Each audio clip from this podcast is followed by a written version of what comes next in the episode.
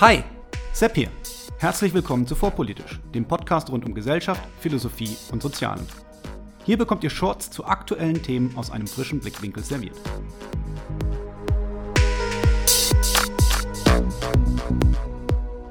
Heute Denkfehler.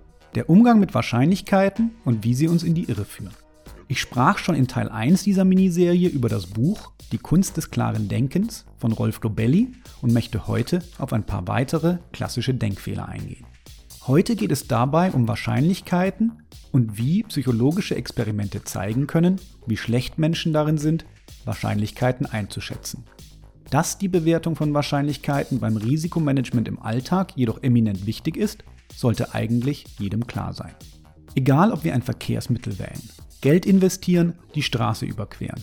Überall im Leben stecken Risiken. Mal wahrscheinlicher, mal unwahrscheinlicher. Schließlich gehen wir üblicherweise davon aus, dass wir die Straße sicher überqueren können, ohne von einem Auto überfahren zu werden. Das Restrisiko, egal wie klein, dass dies passieren könnte, besteht jedoch immer. Beginnen wir jedoch damit, wie Risiken objektiv zu bewerten sind. Wir brauchen dazu zwei Kenngrößen. Einerseits die Wahrscheinlichkeit, mit der das Risikoereignis eintreten wird, und andererseits ein Maß für die Stärke der Folgen. Kennt man diese beiden Kennzahlen, so kann man diese schlicht miteinander multiplizieren, um den Erwartungswert zu erhalten. Nehmen wir ein Beispiel. Stellen wir uns eine Lotterie vor. Wir haben die Möglichkeit, uns für ein Los zu entscheiden. Entweder wir nehmen das Los der Lotterie, bei der es 10.000 Euro zu gewinnen gibt, bei einer Gewinnchance von einem Prozent, oder das Los der Lotterie, bei der es 10 Millionen Euro zu gewinnen gibt, bei einer Gewinnchance von 1 in einer Million. Die meisten Menschen entscheiden sich für das Los der Lotterie mit dem Gewinn von 10 Millionen Euro, obwohl der Erwartungswert für diese Lotterie bei 10, der bei der anderen Lotterie jedoch bei 100 liegt. So, dass die rationale Entscheidung ist, sich für die Lotterie mit dem kleineren Gewinn zu entscheiden. Oder stellen wir uns vor, dass wir ein Haus bauen möchten. Leider haben wir nur die Wahl zwischen zwei Grundstücken. Das eine liegt in einem Gebiet, bei dem regelmäßig der Keller geflutet werden wird, was mit einer Wahrscheinlichkeit von einem Prozent jeweils 1000 Euro Schaden anrichtet. Das andere Grundstück hingegen wird von einem Bergrutsch bedroht, der im Zweifelsfall 100.000 Euro Schaden anrichten kann, jedoch nur mit einer Wahrscheinlichkeit von 1 in einer Million eintreten wird. Wo sollte man rein unter rationalen Risikogesichtspunkten bauen? Nutzen wir die zuvor beschriebene Rechnung, so liegt es ganz klar auf der Hand. Der zu erwartende Wasserschaden beträgt 10 Euro, während der zu erwartende Schaden durch Bergrutsch lediglich 10 Cent beträgt. Die meisten Menschen werden sich jedoch für den wesentlich wahrscheinlicheren Wasserschaden entscheiden. Aber warum ist das so? Psychologen vermuten den Grund in der Vernachlässigung der Wahrscheinlichkeit, zu Englisch Neglect of Probability. In einer klassischen Studie aus dem Jahr 1972 gingen Forscher folgendermaßen vor. Sie teilten Probanden in zwei Gruppen auf und erzählten dem einen Teil, dass sie gleich einen ungefährlichen, aber etwas unangenehmen Elektroschock bekommen würden. Dem anderen Teil erzählten sie, dass sie mit 50% Wahrscheinlichkeit einen solchen Elektroschock bekommen müssten. Beim Messen der körperlichen Erregung, Herzfrequenz, Nervosität, Schweiß etc., stellte sich dann aber heraus, dass es keinen systematischen Unterschied zwischen den beiden Gruppen gab. Beide Gruppen waren gleich aufgeregt, obwohl die erste Gruppe ja ein viel höheres, nämlich doppelt so großes, Risiko besaß. Interessanterweise änderte sich dies auch nicht, als die Wahrscheinlichkeit erst auf 20%, dann auf 10% und sogar auf 5% gesetzt wurde. Der Grad der gemessenen Aufregung blieb zwischen den Gruppen gleich. Erst als man den Gruppen erzählte, dass die Stärke des Elektroschocks sich ändern würde, nicht jedoch die Wahrscheinlichkeit, konnten die Forscher auf einmal Unterschiede zwischen den Gruppen messen. Menschen reagieren also auf das erwartete Ausmaß eines Ereignisses, nicht jedoch auf die Wahrscheinlichkeit. Die Wahrscheinlichkeit wird vernachlässigt. Das erklärt auch, warum nach einem medial präsenten Flugzeugabsturz weniger Menschen fliegen, aber sich niemand Gedanken macht, bevor er ins Auto steigt obwohl letzteres ungleich risikobehafteter ist. Das Ausmaß, das wir vor Augen haben, bestimmt unsere Reaktion, nicht die dahinterliegende Wahrscheinlichkeit. Zurück zu dem Laborexperiment. Reduziert man die Wahrscheinlichkeit weiter, von 5% auf 4%, bis hin zu 0%. So zeigt sich, dass der Grad der Aufregung so lange nicht sinkt, bis wir bei 0% angelangt sind. Das Risiko von 0% scheint also unendlich viel besser als das Risiko von 1% zu sein, zumindest gefühlt. Dies kann zu realen Problemen bei Entscheidungen führen, die Menschenleben kosten. Nehmen wir eine Millionenstadt in einem Entwicklungsland.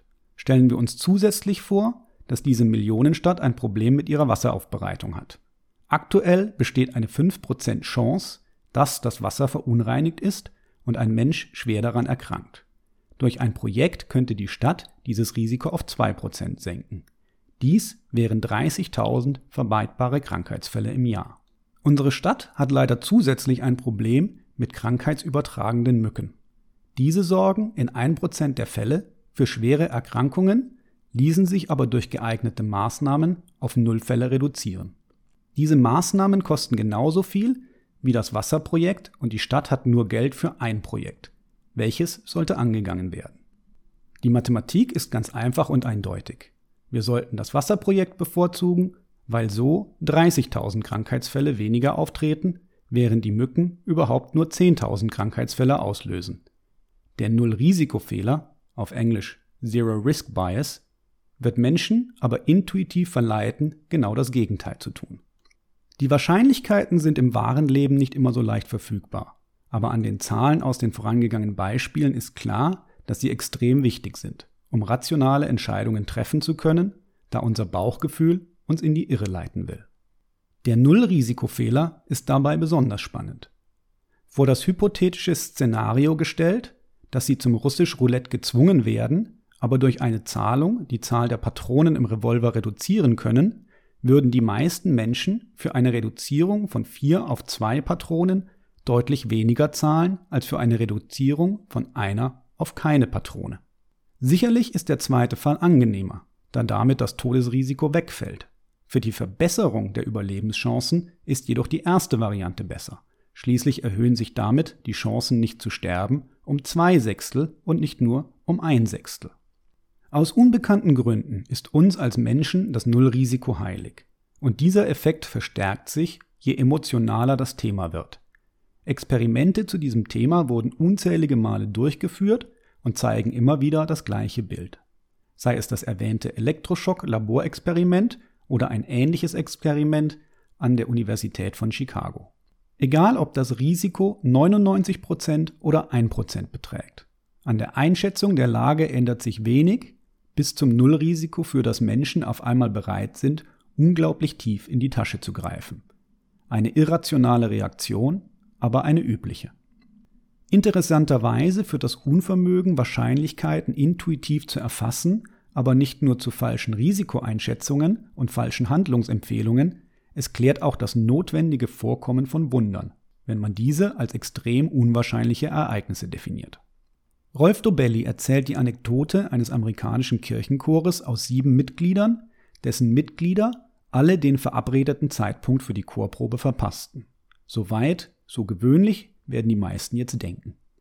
Interessant wird die Anekdote dadurch, dass durch ein Gasleck es ziemlich genau zu dem Zeitpunkt, zu dem sich der Chor treffen sollte, zu einer Explosion in der Kirche kam, die jedoch aufgrund der Verspätung aller Chormitglieder keine Verletzten verursachte.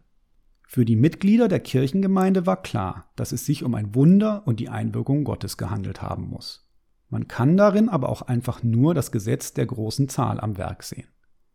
Wenn ein Ereignis eine sehr kleine Wahrscheinlichkeit besitzt, die aber eben nicht gleich Null ist, so heißt das eben, dass es sehr, sehr unwahrscheinlich aber nicht unmöglich ist. Gibt es nun viele Gelegenheit für ein solches Ereignis einzutreten, so sieht es im Nachhinein wie ein Wunder aus.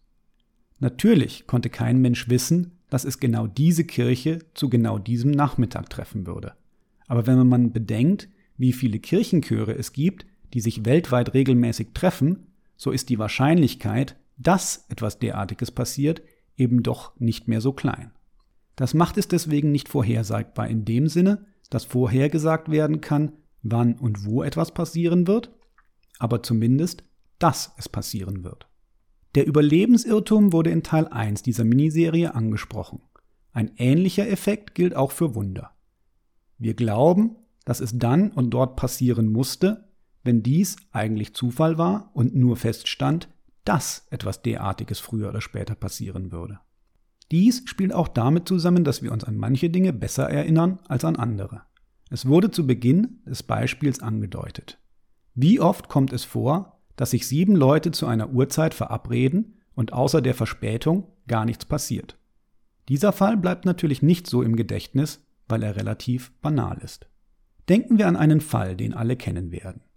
Wir denken an eine Person und just in diesem Moment ruft sie an. Gedankenübertragung? Nein, das Zusammenspiel von selektiver Wahrnehmung und Wahrscheinlichkeit. Um dies zu verdeutlichen, muss man sich eigentlich nur klar machen, dass es vier Möglichkeiten gibt. Erstens, wir denken gerade an die Person und sie ruft an. Relativ unwahrscheinlich, aber nicht unmöglich. Genau deshalb aber bemerkens- und erinnerungswert. Zweitens, wir denken gerade an die Person und sie ruft nicht an relativ wahrscheinlich und deswegen nichts Besonderes. Drittens, wir denken nicht an die Person und sie ruft an. Ebenfalls relativ wahrscheinlich und deswegen auch nichts Besonderes. Viertens, wir denken nicht an die Person und sie ruft auch nicht an. Der vermutlich häufigste Fall, der den Großteil unserer Lebenszeit ausmacht. Ich überlasse es jedem selbst zu schätzen, wie viel Zeit er oder sie damit verbringt, an andere Menschen zu denken und angerufen zu werden. Insgesamt erscheint das Phänomen jedoch auf unsere Lebenszeit gesehen nun gar nicht mehr so unwahrscheinlich. Selektive Wahrnehmung über Lebensirrtum und sehr kleine Wahrscheinlichkeiten bei großer Häufigkeit an Möglichkeiten können uns also ebenfalls verleiten, falsche Schlüsse zu ziehen. Aus genau diesem Grund ist es wichtig, systematisch Daten zu erheben und sich nicht auf Anekdoten zu verlassen. Nur systematische Daten können uns am Ende wirklich zeigen, ob wir einem Denkfehler aufsitzen. Nehmen wir die inzwischen vermutlich jedermann bekannten Impfdurchbrüche, also Fälle, bei denen eine Erkrankung auftritt, eventuell sogar einen schweren Verlauf nimmt, obwohl die Person geimpft war und damit geschützt sein sollte. Heißt es, dass die Impfung nicht wirkt, wenn es zu solchen Fällen kommt? Keinesfalls. Auch hier kommt es auf die Wahrscheinlichkeiten an. Wenn es sehr unwahrscheinlich ist, aber in einer großen Population vorkommt, so gibt es viele Chancen für einzelne Fälle aufzutreten, da die Wirkung der Impfung leider nicht zu 100 Prozent alle Menschen in allen Fällen schützt, sondern sehr selten auch mal nicht funktioniert. Dies führt dann fast automatisch dazu, dass auch in wenigen Fällen geimpfte Personen krank werden. Die allermeisten Menschen sind jedoch geschützt, dies ist jedoch aufgrund der Tatsache, dass es das erwartete Ergebnis ist, nicht bemerkenswert. Sollte es ein Problem mit einer Impfung geben, so könnte nur eine saubere Datenerhebung zeigen, ob dies der Fall wäre. In diesem Sinne hoffe ich, auf die Fehler aufmerksam gemacht zu haben, die durch einen mangelhaften Umgang mit Wahrscheinlichkeiten geschehen können, auf dass uns weniger Fehler im Denken unterlaufen.